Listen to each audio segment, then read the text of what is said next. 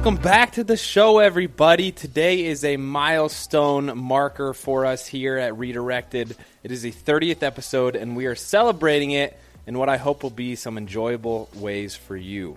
Um, I am actually sitting down with Shawn for our second time, and she's going to be interviewing me. I've gotten a lot of requests. People have liked those two solo episodes that I did on the podcast, and so in this episode, it's kind of kind of special, kind of weird for me for her to be asking me the questions. Um, but we had a lot of fun. I think you guys will enjoy it.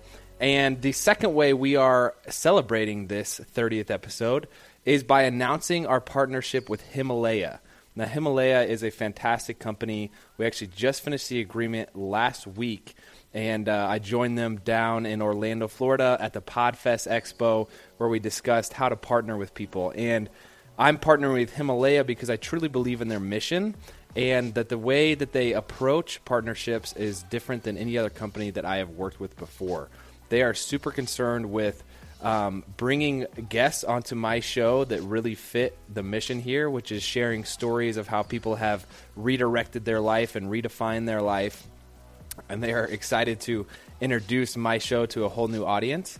And so I am uh, introducing them to you because Himalaya actually has a fantastic app that you can find your podcast on. So I know a lot of you use the Apple iTunes app. That's great. I have gotten some requests and uh, complaints, quite honestly, that um, I always link to the iTunes app and not everybody has access to that. So now Himalaya has an app for iOS and Android. And having used this personally for the past month, it is the cleanest interface that I have um, experienced as far as podcasts go, and I think you guys will love it as well. So if you guys download the Himalaya app, it's just like the mountain range, the Himalayas, um, H I M A L A Y A. And then uh, go ahead and find Redirected on that app and give me a follow. That would be fantastic. You can type in Redirected or Andrew East.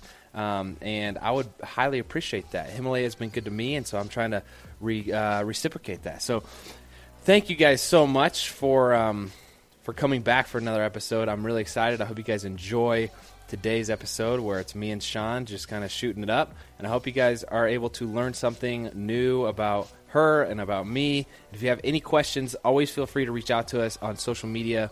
My handle across the board is at Andrew D. East. Shawn's is at Shawn Johnson. So we'd love to hear from you guys and, and don't be shy. So let's go ahead and jump into it.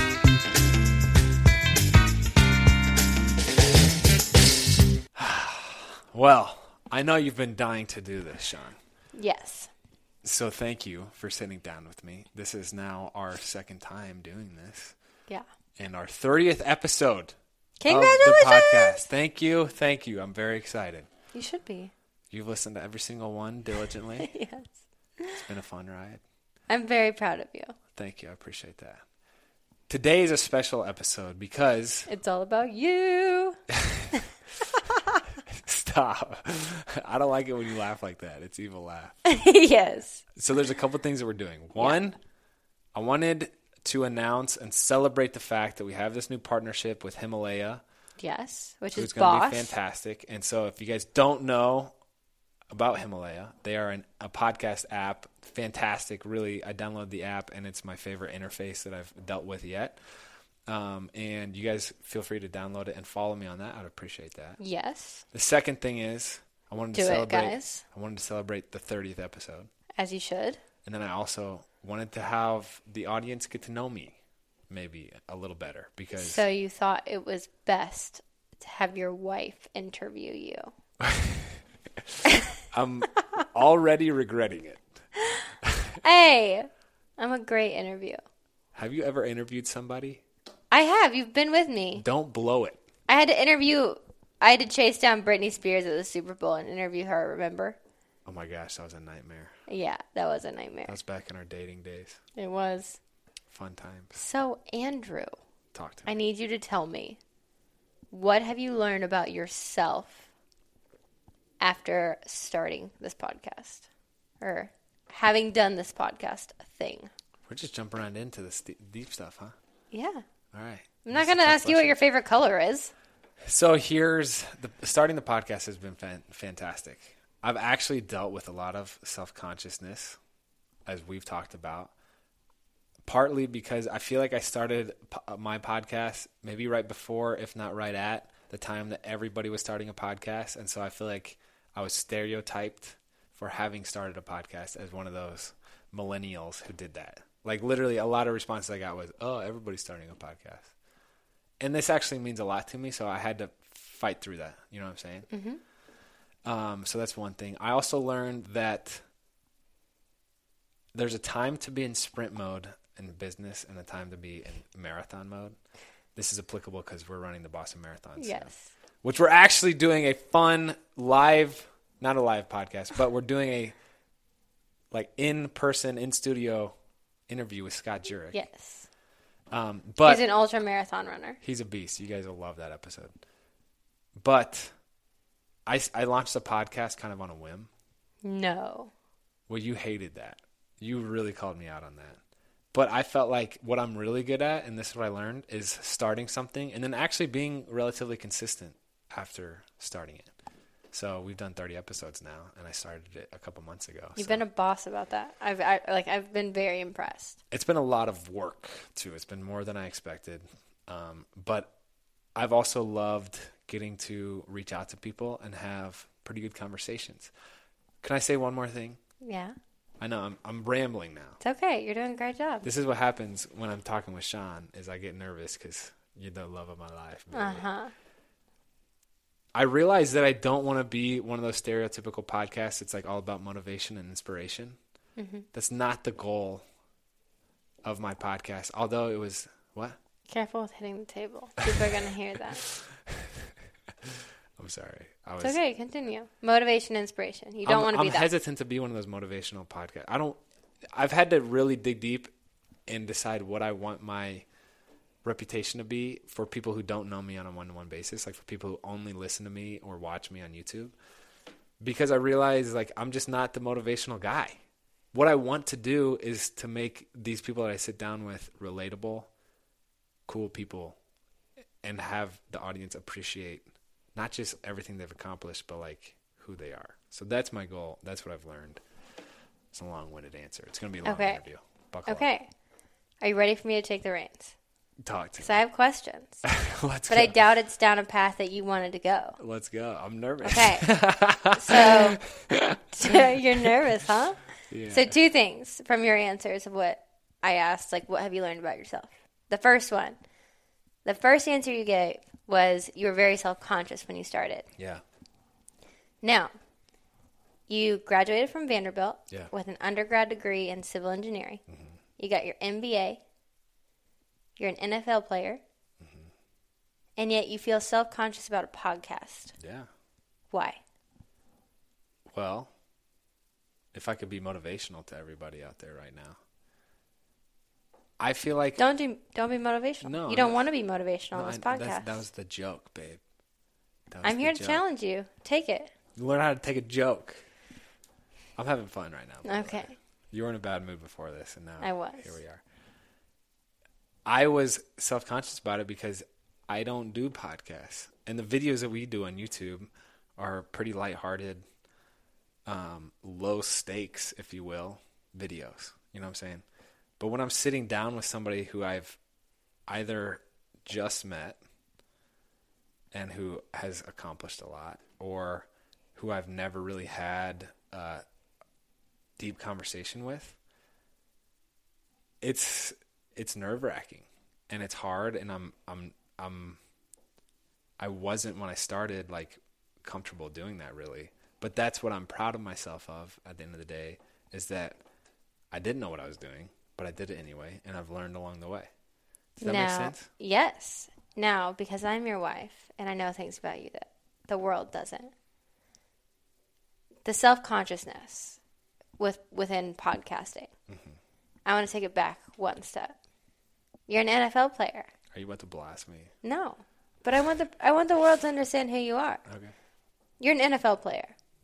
Would you say that is correct? I'm currently signed with the Redskins, yeah. Do you consider yourself an NFL player though? Dang. I don't that's not how I introduce myself to people. Why?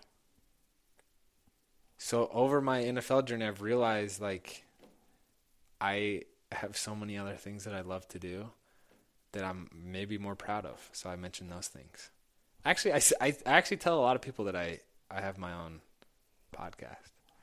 As ridiculous as that sounds. I think that's incredible. I think it's incredible for the world to hear that you are very well educated. You have your degree, multiple degrees from Vanderbilt University. You are an NFL player, but yet you don't define yourself as that. And you get more nervous to do a podcast interview, but yet more proud to interview someone you've never met. I think that's really cool. Well, thanks, babe. And the second question I had Well, here we go. based off of the first question I asked you. You have mentioned to me more than once that you want to work very hard not to be defined as a motivational, inspirational podcaster. Mm-hmm. I would ask you, A, why is that? What's the deep seated like issue and motivation behind that? And two, then what is your goal with your podcast? Okay. And you said it was to be relatable, to make people relatable. But your legacy as a podcaster, 20 years down the road, what do you want people to say they took away from your podcast? I hope it's not my legacy as a podcaster. I've actually done a lot of research for how to interview people well, and I'm actually in contact now with the guy who wrote a book called The Art of Interview because I want to know how to interview somebody. It's like it actually is an art. And I think it's an art you're very good at. Well, thank you. Some people listen to my podcast. They're like, "Well, I got nothing out of that." But Who why? says that? Um, some of the some of the reviewers. I'm coming from them. I'm coming for them. You go get them, babe. I will. Here's, well, so I'm 27, and I'm realizing that like at some point in your life, you have to sell something. Like you have to sell yourself. Really, I feel like at some age you're forced with that decision to do that. And we're you and I, I think, in a good way and a bad way, are not good salesmen. So I mean, you know, when you like deal with these multi-level marketing people, and like you just feel that inauth- inauthenticity or the disingenuousness. That was a big word. Did you just make that word up? See, that's what I'm saying. I'm not a salesman. I can't. I can't be smooth. You know, from us dating, I can't be smooth. I can't be the can't. salesman. But I, I just want to be the person who was born, who who took the talents that they were born with, used them well, and then was still like a cool, relatable dude at the end of the day. Okay. I find this fascinating.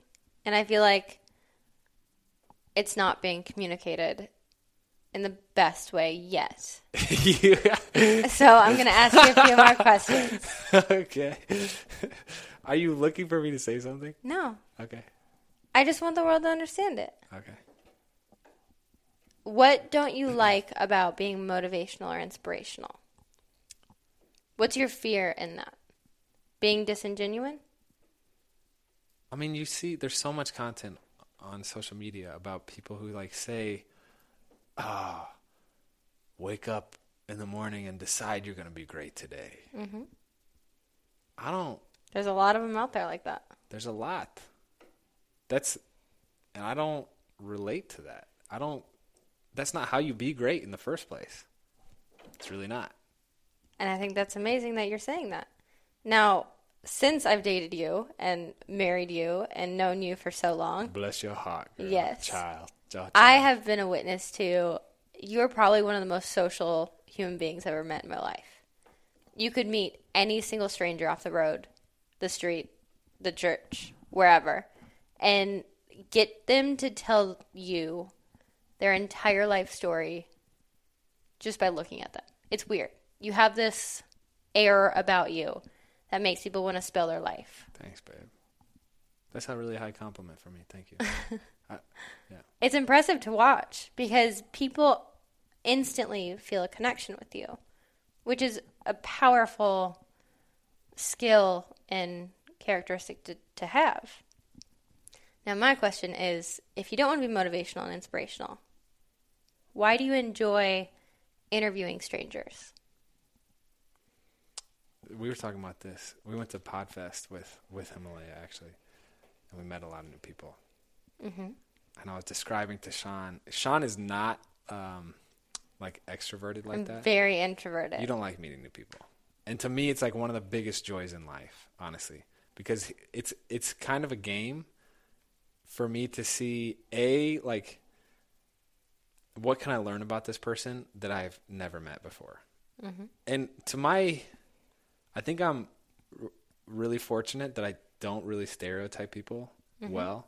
You know, I mean, there's been situations where I needed to have stereotyped somebody as like a danger to you yeah, and I'm not good at it. Like I always give everybody the benefit of the doubt. Like, and "Oh," it's a beautiful thing. but I need to probably work on that. Uh, That's a conversation okay. for another day. But it's like, okay, in this conversation that I have with you, what I'm like throwing darts around trying to f- see what sticks, Mm-hmm. just to kind of figure out what that person's about. Like, what are their, what are their drives? Like, what are their ambitions? What are they, what are they hesitant to talk about? And then probably one thing I'm not sensitive about is when I find that thing, I'm really curious why. Because Which is good. I think that's again because you challenge people. Now, that's why I like interviewing new people though. And I but you listen to the interviews that I've done and it's they're not like tell me your daily routine. Some of them have been. I've been trying to learn what questions to ask like template, but and I would challenge you not to do that. I think a very beautiful thing of your podcast is you aren't cookie cutter. You're not the motivational, inspirational. How did you get where you are? What is your daily routine? What is the mantra you live by? You ask different questions. but don't the people who listen like want that don't they expect that type of value? That's what I've been trying to balance. Like what is a product that sells versus what do I actually want to put out there? It's a fine balance. And in my opinion, I would challenge you to say if your goal is to not be like the ones who sell, then let your passion for the intrigue of strangers sell itself. You interview people in a Well, different that's way. a that's a new podcast name, The Intrigue of Strangers. that's freaking dope. That that's dope. dope. That's That's, dope, babe. Again, I just like we've had these conversations multiple times, like in our own home, that we aren't the cookie cutter people. We don't like to do things by the book that just sell and make money. We like to truly push things that we're passionate about and kind of like push the boundaries on things. And I think you are. And I think in trying to morph yourself into that type that does sell right now isn't the way to go because that's not who you are and that's not what you're passionate about. I think you'll lose your passion for your podcast if you do that.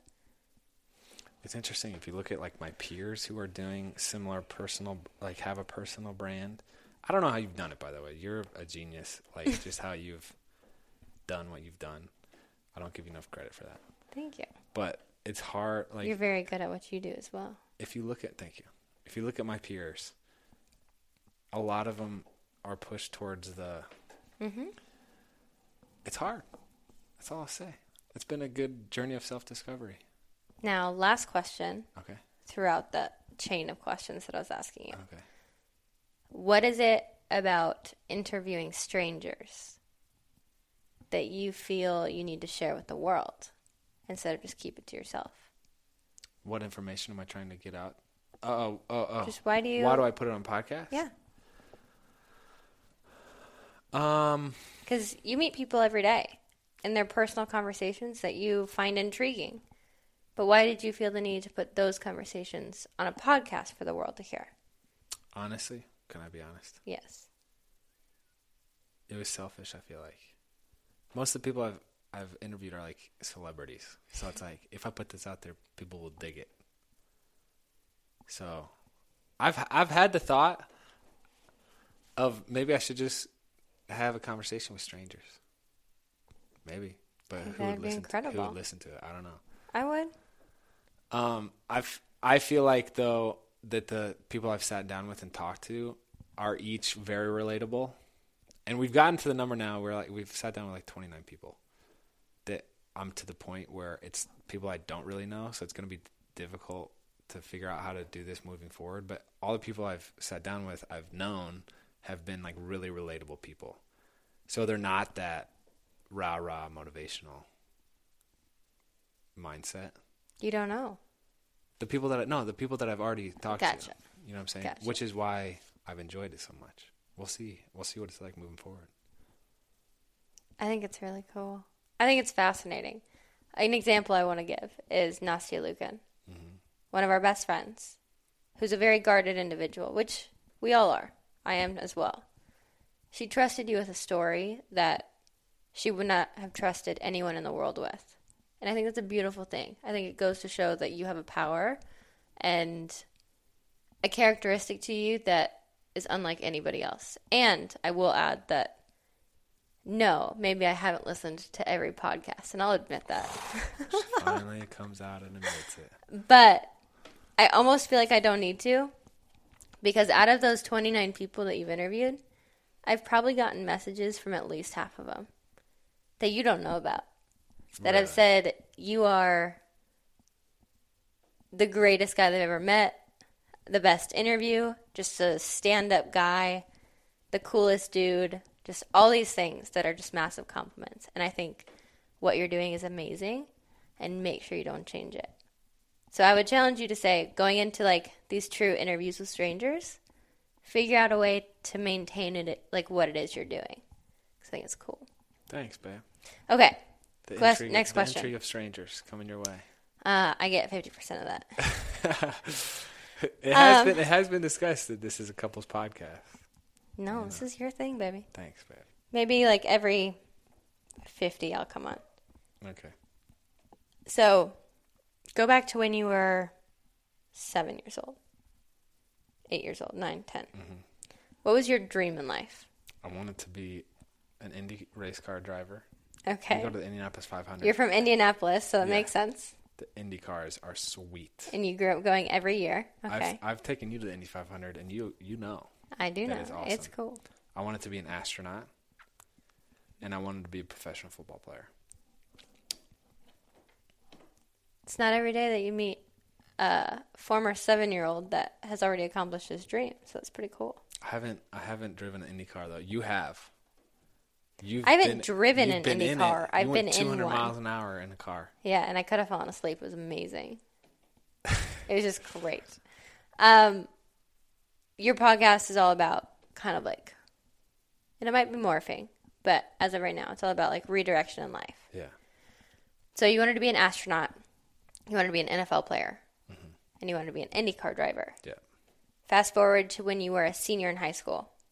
What did you want to be? A Division One football player. Again, you checked that off your list. Do people know the story of how you became a Division One football player? I mentioned it in the first episode, but I want to say it again. It's it's I don't know how to talk about it right. I don't think I do. But it is one of the more significant moments or events in my life. You've heard me tell it a thousand times, but I wasn't highly recruited coming out of high school. One because uh, my high school team wasn't that good. Two, which plays into one, I wasn't that good. So Careful with the table. People can I'm hear sorry. this. It's mostly because I wasn't that talented of a player. But I did have the opportunity. I would to go. probably disagree with you. You Uh, tend to can watch downplay all of your You can- it's on YouTube. You can watch a tape. I injuries uh, high school highlights. Okay. But I had the opportunity to play at Princeton and some smaller schools. Casual. Really, I know. Just only it's only Princeton. I didn't consider it Division One though. So I I went. I spent two summers going to all the football camps, trying to get as much exposure as I could to accomplish my goal of playing Division One football. Didn't get any scholarship come signing day senior year, which is in February. So that's when like everybody commits to where they're going. I was bummed out, and I was gonna go play Division Three with my brother JD, who's my best friend. But then I get a call in April from the head coach of Vanderbilt, where I had gone to a summer camp, and he says, "Andrew, we have a scholarship spot open for you," and I'm confused because signing day had come and gone. All the scholarship spots should have been taken up, taken up, because that's just how it works. And I, so I said, "How do you have a scholarship spot open?" He says, "We had a guy, Rajon Bennett, who was legitimately Vandy's best ever recruit to date, running back out of Atlanta, fantastic guy. He was shot and killed by his mother's boyfriend. He jumped in front of his handicapped little brother and took a bullet for him and took his own life. And so that's that's the scholarship spot we want you to take over. Such conflicting emotions, you know. Absolutely. I I still don't know if I've processed through it, but on the one hand, it's like I've now accomplished my biggest dream. My dad played football at Purdue.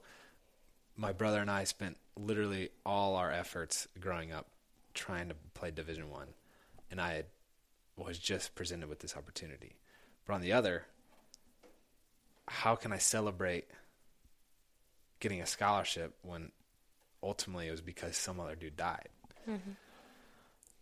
That was, yeah. So I I really just tried to in my five years there pay respect to the dude Rajon. If you type in Rajon Bennett strength essay, it'll rock your socks off. He wrote this like several weeks before he died, like very, very uh, close proximity to when he died. And so that's that's the story of how I ended up playing D one, and I guess I've reconciled it in my mind as being like the most tangible example in my life of faith and essentially like what Jesus did for us. That makes sense. Mm-hmm. Where it's like we get to accomplish this dream because some dude lost his life. Not some dude, but you get it. Yeah, that's powerful. So that's the story. So you by this crazy event get to play Division One football. It's your freshman year. You're at Vanderbilt, paying respects and trying to honor Rajon. But you're playing Division One football. Mm-hmm. What are your dreams now In that moment, in that moment?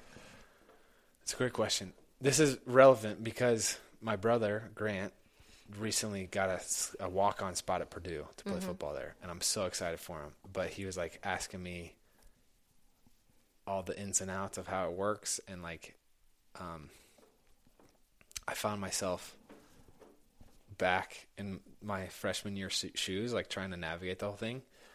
Um, I was just trying to fit in at the time. Honestly, I got there's so many things that were thrown at me. You know, I mean, you went through it on the bigger scale of the Olympics, but like you walk into big personalities and like the coolest people on the camp in the campus are there, and I'm trying to. I always took pride in my academics, so I was trying to focus on that too. My goal A was to graduate because my first semester I failed multiple classes. so I, I didn't want to get kicked out with one goal starting off.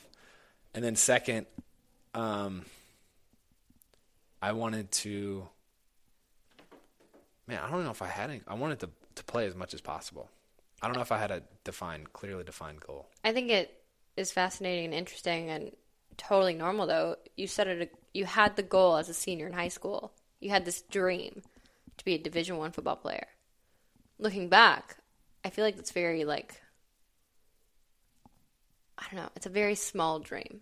And not to like belittle what it is you've done, but knowing what you're capable of and what you've Coming from an Olympian. Oh, oh, my shut gosh. it. I would say that's a small that dream talented. too.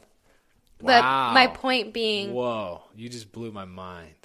Well, hold on. My point being, you achieved you achieved your dream goal a year after, you know, developing this dream, and as a senior in high school, it would be confusing as a freshman to walk in having accomplished your dream in life, to know how to how to move forward. So how do you how do you, no pun intended or pun intended, redirect your dreams and how do you have the motivation of even to set a goal when it is like when you've already crossed your finish line as a freshman in college I think that's why I appreciate sports so much, or athletics, organized athletics, because it's always such a clear trajectory of future potential, if you will. You know what I'm saying? Mm-hmm. I made it to D1, so the next thing is start at D1. So the next thing is in football, make it to the professionals. That was like the funnel I was in. This is relevant now because I've realized how hard it is outside of athletics to really have a clearly defined series of goals that can get you like one leads to another leads to another. You know what I'm saying? Mm-hmm. And I've done I did the whole podcast series of when I quit football and how I struggled with that, and then got picked up by the Redskins. Um, but what I did because I had that in in athletics that clearly defined series of goals was literally like I I just took whatever we were doing, whatever activity we're doing, and did that as well as I could. This is wisdom I got from my grandpa, my papa. He said, "Whatever you're doing, do it with such excellence that you would be proud to sign your name to it." So I was never, honestly, never a guy to do a bunch of extra work. You know this. Mm-hmm. But what I do do is the work that I'm presented, I just do it. I try to do it as well as possible. I'm not mm-hmm. saying I do do it well, but like when we were in the weight room, I would be the freaking guy. I'm in there hooting and hollering. You've lived it with me. Mm-hmm. You know how annoying I am. But it's like I'm just doing whatever they present to me as hard as I can. So, uh, did that answer your question? Maybe, maybe not. You you danced around it, yeah. um, I guess another question stemming off of that is, I would almost challenge like you and myself. When you attain these dreams, not easily, but quickly in your lifetime, I would almost challenge the world to say, I think they're just goals. And I think an overarching dream, a monumental dream you have in your life, should be defined as what is it your legacy? Like, what legacy do you want to leave? What is your dream in life for you, for Andrew? When you die someday, what do you want the world to remember you by? This is the question you're asking me right Yeah, now. That's a huge question. yeah. I feel like what do I want my legacy to be? Mm-hmm. I want I want to be the guy who um, allowed people to be comfortable with who they are, but not in a super serious way. I want to I want to be like the guy who does that like jokingly. Remember when I made fun of that waiter, and that was That's going to sound terrible. But there's context behind that. But it was like it was a way to open him up. and- Yes. And, like joking with him. Yes. You know, made fun with that waiter. Uh, this is you know classic You're good. dumb line I said. You overanalyze yourself too much. Huh? You overanalyze yourself too Hey, much. people are gonna hear this, so take it easy on me. You're a brilliant individual that knows how to say beautiful things, but you overanalyze what it is you're saying. Just It makes it fun that way. The last part of that would be who gave, who gave, period. That was your brother right Bada there. bing. Oh my god. Guy? Yes. Don't say it. That was Guy to a T. Ah, that's hilarious. So if you don't know, Andrew, tell us about your family. Who do you have in your immediate family? Okay, this is a question I always ask the, my interviewees. I feel like it's really important, but some people don't like the question. I think that goes to show your upbringing, though. Okay, all right. I'm the middle of five kids. Yes. I got older brother guy who's been interviewed, JD who's like my best friend. You need to interview JD. That'd be great. It'd be an awesome interview. Then it's me. Then it's my little sister Christine, who's just a princess. She's great. And then Grant, who who I was ta- talking about, is that G baby. G Jeezy. That's right. He's a stud. Actually, he was the one I always got in conflict with. We always had fights. He was literally. he set me up so many times. it was unbelievable. But, and then you have your mom. but now we're best friends, Grant I, which yes, is cool. you I, are, I love which is that happens. awesome. He's such a like man now, and it's weird. I don't know. He's all grown up, and we can be cool with each other. But Uh, then you have your mom. My mom What's her name? I'm a mama's boy, Marcia. Yes, I, you are. I never say my parents' name. You call your parents ter- uh, Terry and Doug. I do not. you do. In interviews, and people are like, "Tell me about your family." I'm like, "My mom Terry, and my dad Doug." I never say Marcia. That's the first time I said Marcia in a while. I'm a mama's boy. She was always like, This is very true, guys. I love my mom. My dad is crazy Dad's name. guy. He's awesome. He's the reason. I mean, both of them obviously mm-hmm. are the reason I am who I am today. I'm super glad I got a pretty good balance of both. Because if I was like my dad, he's out of control. In what way? oh, I can't. There's just so many stories. I mean, the guy's a legend. he is. He's got struck by lightning like three times. yes. he like has single-handedly carried forward this tradition of beekeeping, which I know you love. Ran an Ironman, finished it, fin- ran the whole marathon portion of it with like massive blisters on his feet Ow. because this is a classic my dad move. He's on the bike ride, Oh gosh. but the day before he's on the, the training run and says, "You know what? I could go faster on this bike ride if I put longer uh, crankshaft arms for my pedals." So he did that. So he would have a longer like stroke every time he pushed. But the effect was his foot got closer to the hot pavement. And he was in Kona, right? He was is this one was in Florida. Okay, Florida. Ironman distance, I think is Okay. unofficial. Um, but he also started the the Clydesdale division of endurance, sports. Which is what? So if you're an endurance athlete, you weigh under 200 pounds. Mm-hmm. You Yeah. just do. Like you know what I'm saying. Yeah. He was Eg- Unless you're an East. yeah, exactly. But he also, my dad played football at Purdue and was running in the circle of other ex football players who were now doing triathlons. So he said, you know what? We need, like, I want to do these triathlons and I'm good at them for my weight. So we have to start this whole other uh, division called Clydesdale. So he did. Got sued by Budweiser because the Clydesdale thing. But he's just, he's Did he done- win against Budweiser? No. Wow. No, they're massive. You can't. It's it's a tough. What was that payout? What did he pay them? Yeah. Oh no, he just couldn't use Clydesdale. So it, But they still use it. it's like a. It's not official, really. From my understanding, I, Interesting. it's been like years since he was last involved. He, he I've actually talked to triathletes. who ever know since- Clydesdale. who Everybody know- knows Clydesdale. Yeah, they And call my it dad Clydesdale. Did it? My dad did it. Funny. Legit, he's a beast. So are you technically a Clydesdale? I will be a Clydesdale for this upcoming Boston Marathon. Yeah. I better. You know, I, I need to bring it back. You do. So tell me one of your favorite memories growing up that gives the people listening um, an idea of your family dynamic and All right, I already know. I already know the story. I mean, of multiple. We we got this nice little piece of land on this lake in southern Indiana. By the way, I grew up in Indianapolis. Loved Indiana. I just think it's a great spot to raise a family. go Hoosiers. That's right. But we got this little spot on the lake, and my dad was like, "Well, we need a dock because we have we have our boat. We need a we need a dock." So the options are you build a dock or you buy a dock. Most people buy it because It's, it's yeah. easier. Yeah. he said, "We're gonna we're gonna build a dock." I got three strong boys. I was like 13 at the time. We're gonna build it uh, together as a team, and it'll be a weekend project. Okay. Three strong boys because your youngest brother was too young. That's Exactly. why. Yeah, yeah. Sorry. That's Just to clarify. Grant, no offense.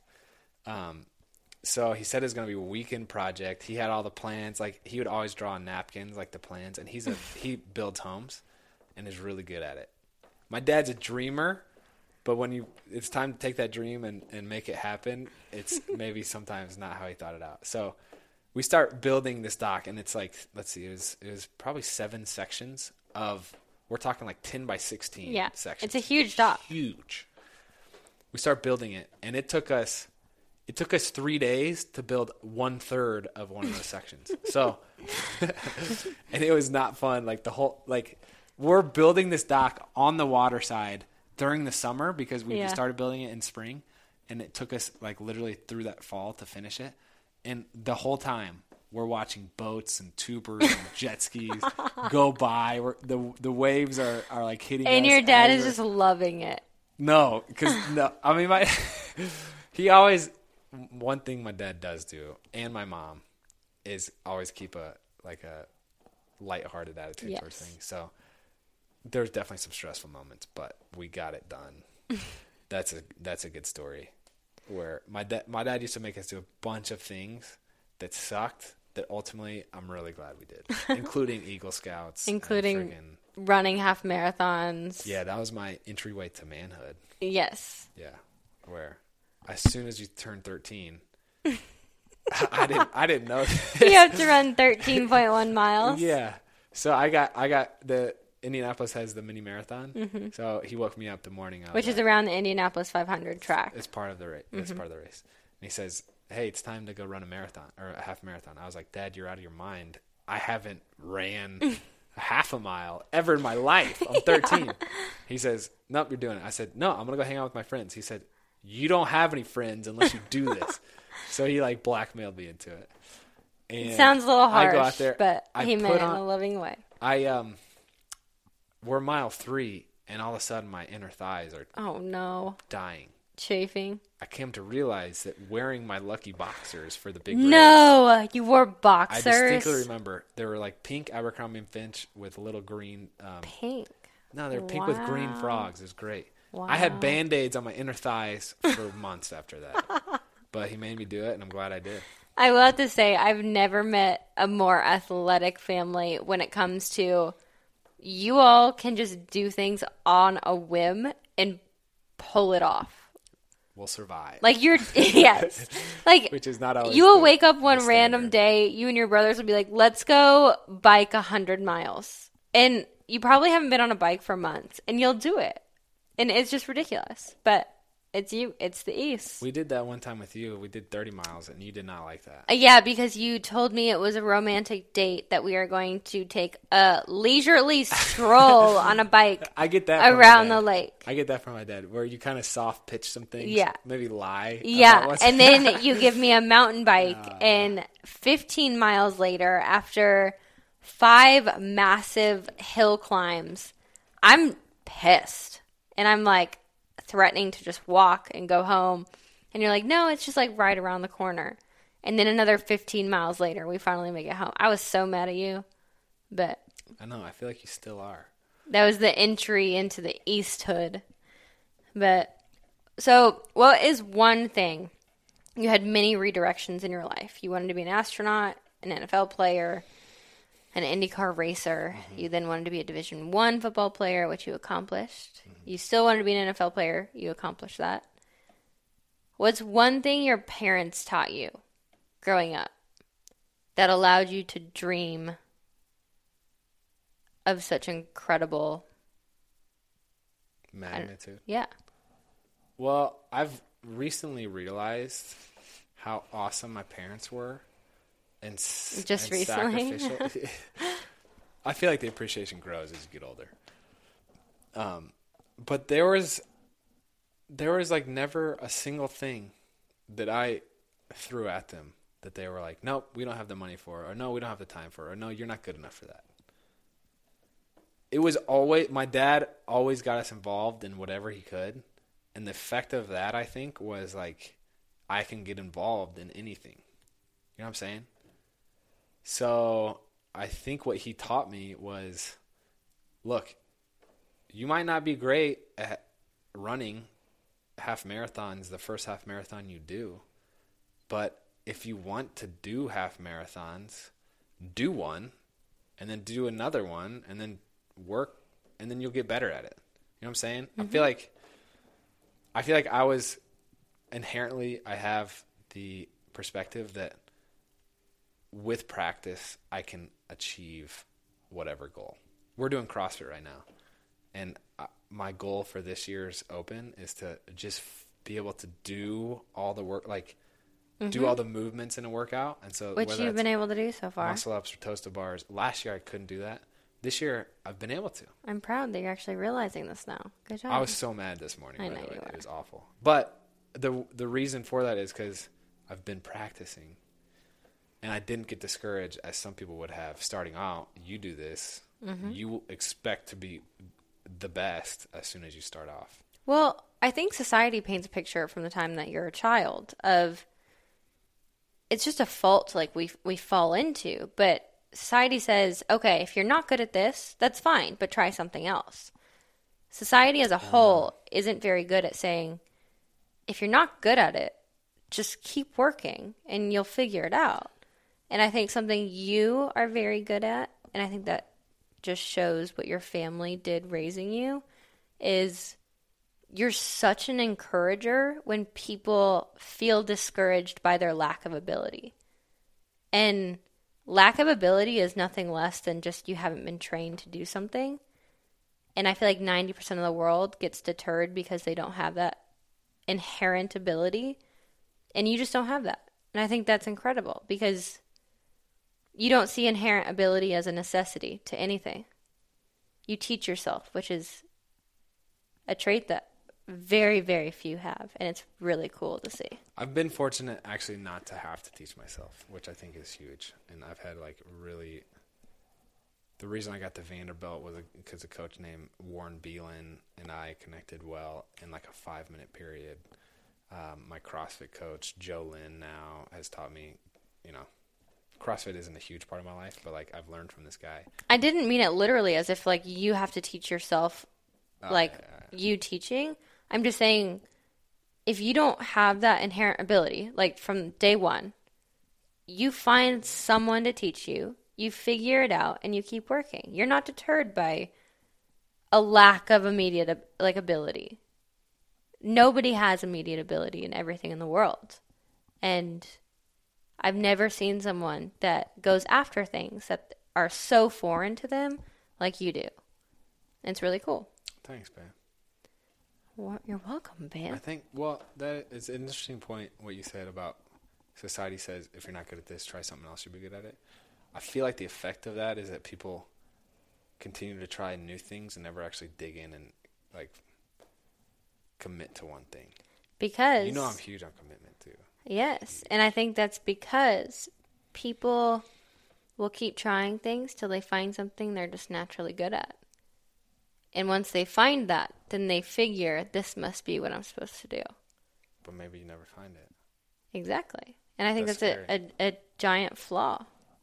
Am, are you trying to tell me to wrap it up? No. no.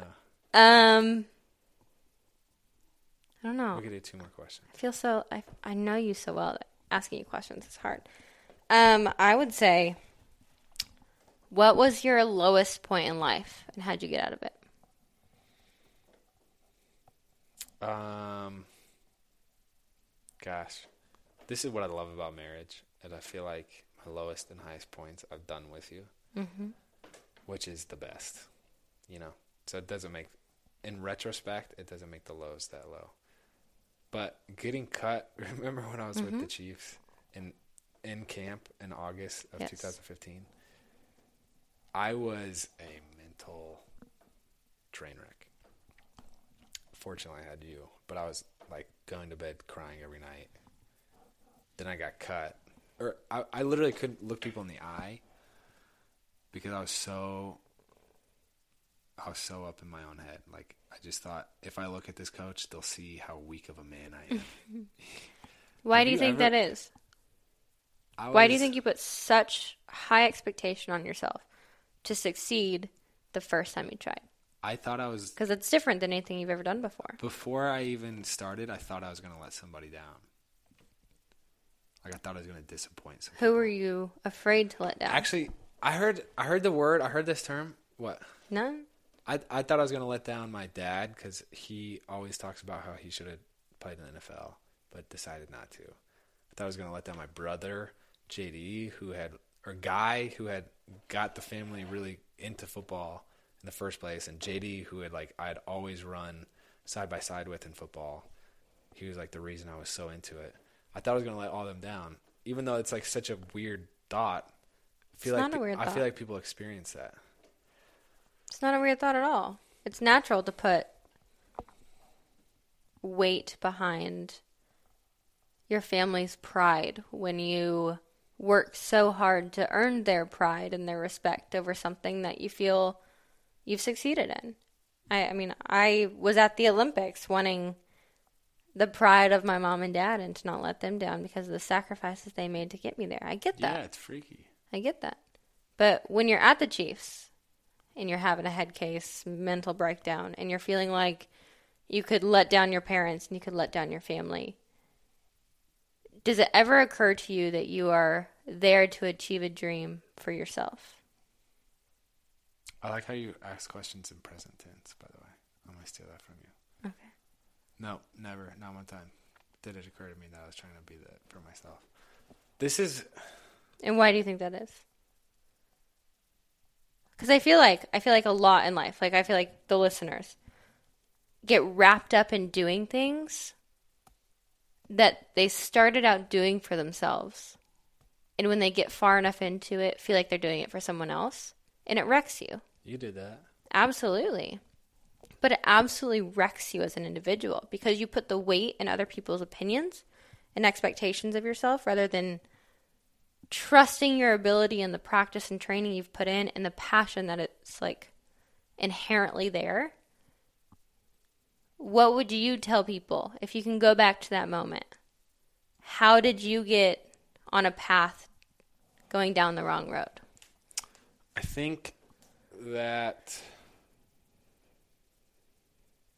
um, first of all, I heard somebody use the word imposter syndrome. Mhm. And I think that at some level, when you're going down, like when you keep getting promoted in whatever industry, you feel like you don't de- deserve to be there. You know what I'm saying? Mhm.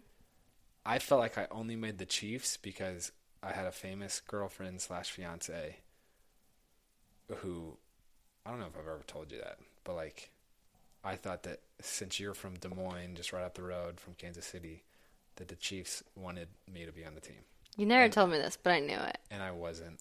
I wasn't worthy enough as a performer. I also think that when I was playing football in college and in high school, it was literally just there was like no expectation for me or there's no negative consequence. And then at some point, I feel like in life, again, as you continue to get promoted, like maybe you buy a house or maybe you have a family, that there's there's stakes. You know what I'm mm-hmm. saying? Like you you have responsibilities. And for football, it was so much about the money in my mind of oh, if I play if I play three years and three games, I get vetted, and I'll, I'll be getting checks the rest of my life, and then I'll have made all these millions of dollars. And I lost. I lost like the original motivation of why. I honestly, football to me was always just like okay. I always loved the challenge of the workouts. I always loved hanging out with the dudes. You know what I'm saying? And like whatever ridiculous situations occurred, learning through those. But in the NFL, it was like we were having daily meetings about money. And it was strict, like every day I was getting performance reports about you were this accurate, you were this slow, you were. Mm-hmm. And it's like, how do you not, how do you not only focus on that? And then I got overwhelmed and fell off the, the rails. So, for people listening, you, in that moment, you're starting to put worth on yourself and you're, you're valuing yourself based off of your performance on the field. Your worth in yourself has, has been, has deteriorated because you're no longer thinking of, yourself- thinking of yourself as a person. You're thinking of yourself as a machine that's supposed to operate for someone else. How do you get out of it? I mean, for me, I, I literally had to get cut. Literally. And then get cut five more times. And what did you learn from getting cut? And then realize that, you know what? It's not, football is not the only career path for you, Andrew. There's other abilities that you have, other passions that you have, other things that you can do. And I, I felt like I just had to do something that made me feel like I had worth in another area to help me build worth in football. Does that make sense? Yeah. and I was I stuck I stayed on the couch for like three months after I got cut from the Chiefs, not doing anything and not building any self worth. And then I started making YouTube videos, and I realized, oh, I have worth. Somebody, you know, whatever. You're capable of other things. yeah. So, I read a book called Just Do Something. That was powerful in my life. It's like, dude, sometimes you just gotta swing the bat. but Okay, last question. all right, hit me. To everyone's former seven year old that had dreams of being astronauts or ballerinas or whatever, that have been redirected a million times, and they're probably going to be redirected another million times before the end of their life. What's one piece of advice you could give them to prepare them for everything that's coming? I would say just remember that it's okay. That even if you get redirected, maybe you get fired, maybe you get your your company shuts down and you can't work there anymore. It's okay. Like you, there are there's going to be the next thing and you are capable. I would I would advise that you don't just stop in your tracks. You don't just stop progressing, that you continually get involved in things, continually learn, take the next job, and maybe it's a lower position, but like that's okay. And you'll get promoted because you're going to work hard. So that wasn't as profound as it could, it could have been. It was great. But I feel like that's been my experience. Is like it's okay. I like that. Just work hard and it'll be okay. I like that.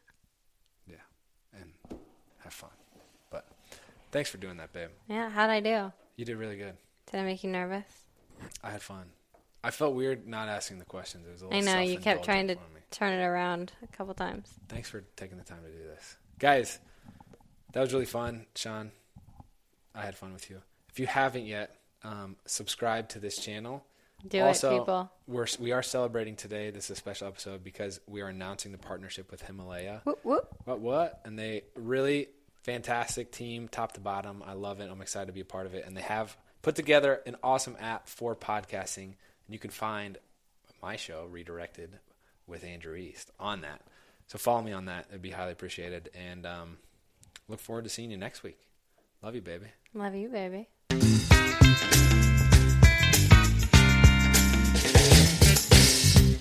Thank you so much for listening to today's episode. We hope you enjoyed it. If you found today's interview valuable, there are a lot of ways you can support it. You can review it on iTunes or Stitcher or wherever you happen to listen to it. You can also share it with your friends on social media, blogs, or on your own podcast.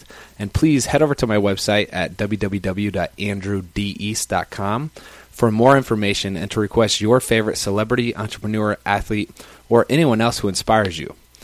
Feel free to connect with me directly on Instagram and Twitter at Andrew D. East. And thank you again. We hope to see you next time on Redirected.